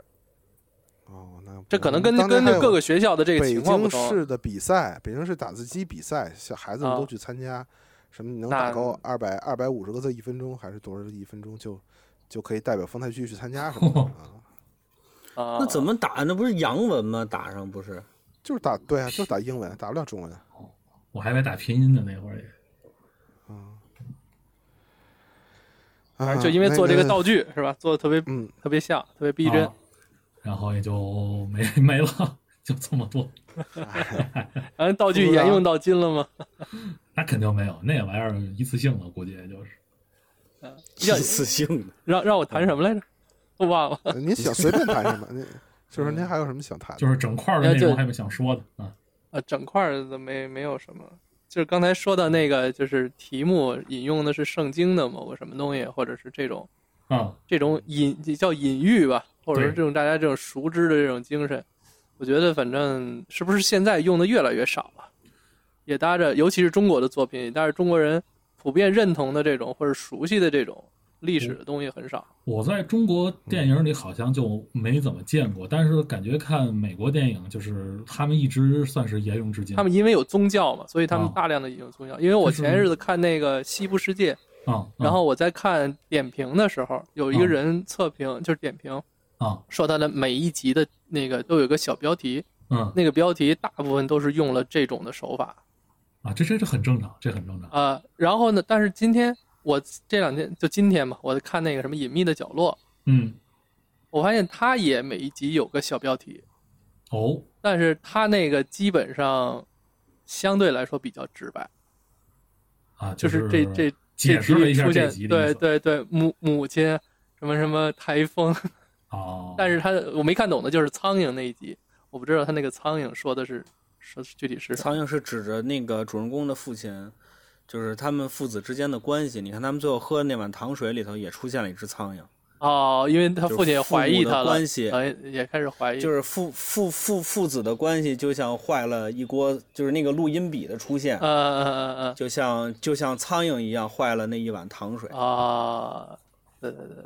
嗯反正是有有点这个，还是有点有点琢磨头儿。可能前前几年可能这种东西比较少哦，希望这直个白苍。蝇苍蝇这手法是不是借鉴了《绝命毒师》里那一集他们打苍蝇，有点那感觉？哦有点有点，对现在反正这网剧基本上都是看着特别像模仿嗯，那种比较流行的东西，但是还还好，相对来说大家比较喜欢。好，好，那个好我那我我再说一点啊，就是绕不过去的，他提到这个戏、嗯就是朱旭老师这个七分半大独白、啊，对嗯是这个戏的绝对亮点。对，呃，亮到什么程度呢？我我一直认为啊，我到现在也认为，我认为这个戏写的时候的第一主人是格林沃，嗯，对，奎格完全是个二路。他就头尾出来的，奎格一共上场不到二十分钟，十十几分钟，可能也就这样。嗯，这个格林沃是从头到尾在台上的，对，而且核心人物是他，打点儿打在他那儿，反转反在他那儿。就是你读剧本的时候，绝对会觉得格林沃是头号角色。对，呃我不知道美国的那个演员表是怎么怎么怎么怎么贴啊，反正从朱旭老师演完这个戏，这个戏在中国永远奎格是男一。呃，我现在能找到的那几张剧照，呃，五七年有一个是他们大概可能全体人员合照，呃，奎格是坐在那个椅子上，就用他那种非常嚣张的方式，然后嗯其他版的更多的主角，我感觉还是以格林沃为主，呃，是，嗯我是觉得格是格林沃为主。嗯，呃，朱旭老师活活把一二路演成头路了是，啊，这个十分就是就像这个京剧里诸葛亮不演演鲁肃的这个路子似的。哎，这个可是见功夫。这个七分半呢，大家可以去好好的看看，如果有兴趣的话，嗯，呃，可以反复看，因为像 B 站什么的，有很多地方有专门这个七分半剪出来的，就大家可你可以以去对着对比一下看，对，呃，一个是对比冯老师这个，嗯主要是对比台词。如果您没看过这段戏的话，我挺建议您先去搜一下台词看，您先自己读一遍，读下来的感觉就是这不是精吗？ 这嗯没火苗子呀，这有什么可说的？我要说这么多话，大家伙儿能听吗？嗯嗯嗯，其实我在就是你从，嗯啊，就是我在这个看这个书的时候啊，因为说实在的，这个小说一开始我有点看不下去，然后我找到了这个，正好有人读的这个有声有声书，我在听的时候，就是尤其是这个台词，就这个书里的话跟这个台词正好能对应上的时候，你就会觉得真的是一个天上一个地下，就是哦，原来我们自己读是这么的次，然后这个朱旭他他们演的哇，演的这么好，就那感觉一下就敬佩之情油然而生。是。然后您看到这个段儿了以后，您就在听这个朱旭老师的表演，嗯，你就会服，对而且你能会，如果你你你有时间 愿意做的话，你可以看到出每一句的设计，它每一句都有设计。嗯，而且我觉得就是前两期也说过，就是仁义的戏曲化，嗯，我觉得在这段上也有很多的体现。哦，是吗？尤其朱旭老师是学马派的，他对马派京剧很熟悉，他对马连良其实很熟悉。他把马连良的这个起伏、顿挫之类的东西，我觉得啊，就虽然是你表面上看没什么关系，啊但实际上在审美上是安排进去的，就是那个东西潜移默化在他脑子里了啊，。您还能看出这个联系来？对啊，你看他的高低，他几句高几句低，你可以去画个图，你就知道他是有设计的。他不是觉得到那句，当然这个和台词有关系，哦台词写的节奏节奏也好，包括他故意设计了一些，呃，这个这个这个，在京剧里是叫好的地方，起尖儿的地方，嗯，你会发现他是故意设计的。这个在正常的英语和中文里，它是不会这么读的，而且包括在那一段儿里，你也不觉得这一句是一个重要的地方，也不觉得是情绪大转折的地方，但是他就把它说成了情绪大转折的地方，而且每演到那儿就起尖儿。这个这个，奎奎格有这么一段词儿，我现在先给大家念一下这这句词儿啊，就嗯是我这一辈子都没见过这么处心积虑的把谎言捏造、逗号似是而非的流言蜚语哦凑到一块儿的大杂烩。哎，这句真好。我觉得这句完全是朱旭老师设计的。嗯，我这么念完，嗯大伙儿听到啊，这么长的一个句子，一个从句，可能嗯，我不知道英文原文是怎么处理的，朱旭老师是怎么念的呢？嗯，是念了个罐儿，对，他是一点儿没停的念完的，他是我觉得他是有意设计的啊、他是念的，我这一辈子都没见过这么处心积虑的把谎言捏造、似是而非的流言蜚语凑到一块儿的大杂烩，然后每次都起尖儿，嗯，这是嗯我觉得非常厉害的一个设计。嗯，比如说他中间几次这个情绪的起落，他喊他他那个喊完收回来，用了非常快的速度，我觉得这也是非常高明的地方。他不是喊喊完起尖儿，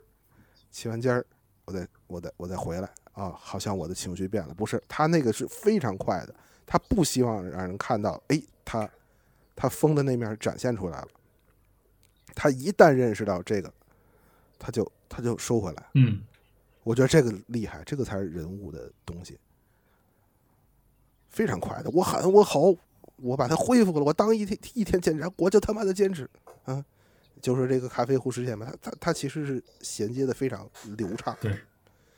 这个您再可以再看看冯老师的表演。呃，就很多小有就这七分半，您可以捋了一句一句的看，嗯，嗯您就能看出高下来了，真是不一样。这作业留的，嗯，这期没白听，嗯嗯，然后呃，再再最后再说几句洋麻将啊，洋麻将说一分钟，因为我们这期录的时间太长了。嗯，呃，洋麻将也是九十年代典型的引进的西方戏，为什么跟滑变放在一块儿说一起推荐呢？是我我我刚才说了滑变的几个特点，滑变那几个特点，洋麻将加一更字儿，洋麻将也全是说话，它是什么都没有还是一个二人转的戏，这是一个还是俩人儿，对一老头儿一老太太。对口。没有任何场景变化，连目前那庆功宴都没有，啊哈，就俩人面对面说生活琐事，干说了俩小时，斗牌，嗯哎，这个就就更极致嗯了，所以我们和这个滑面放在一起推荐啊，大家有兴趣的可以去看一下。嗯，这个戏过些年说不定还能再演。我之前看过这个濮存昕跟龚丽君的现场，还可以，挺好的。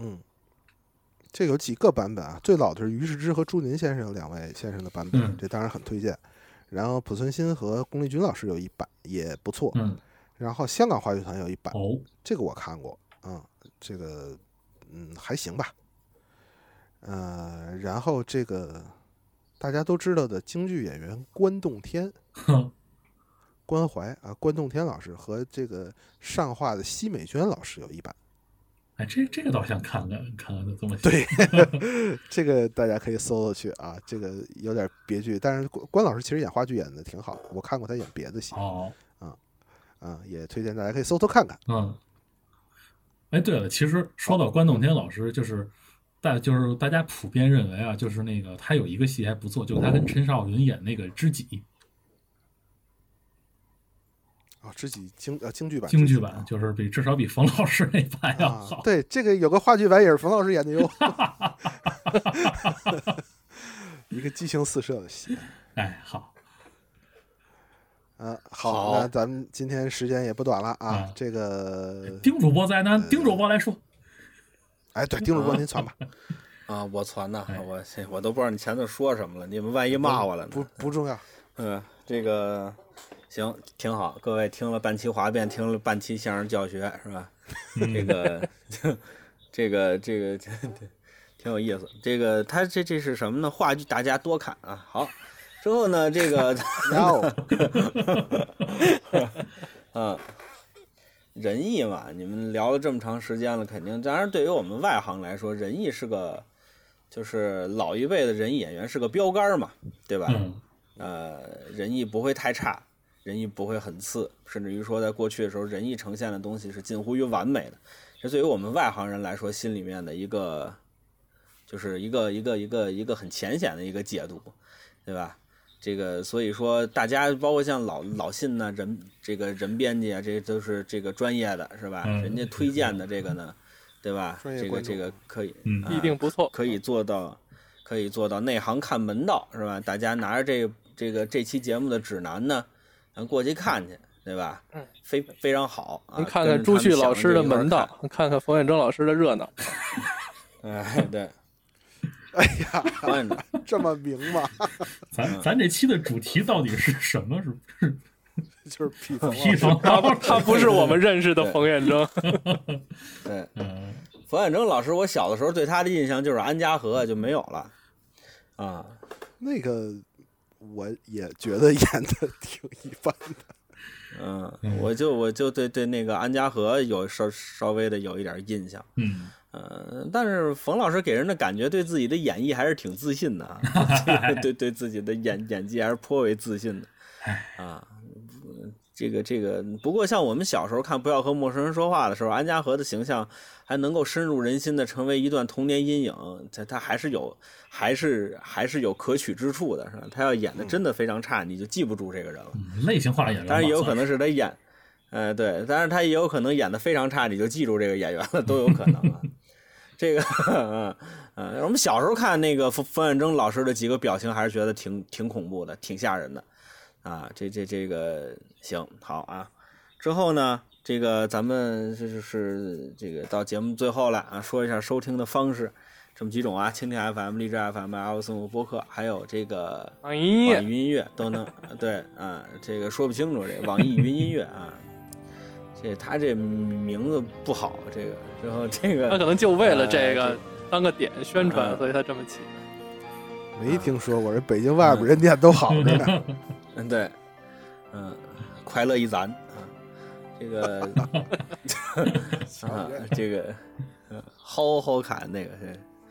之后这个这个这个对吧？这么几个平台，然后跟我们互动交流呢，有微信群是吧？您可以先公众号搜索“朋友的闲篇儿”，基本停更了啊。这个 这个，但但是这呢就是加群的一个途径。对对里面里里面回复加群就可以收到加群的方法，啊，群挺热闹的，是吧？好好啊看一天踢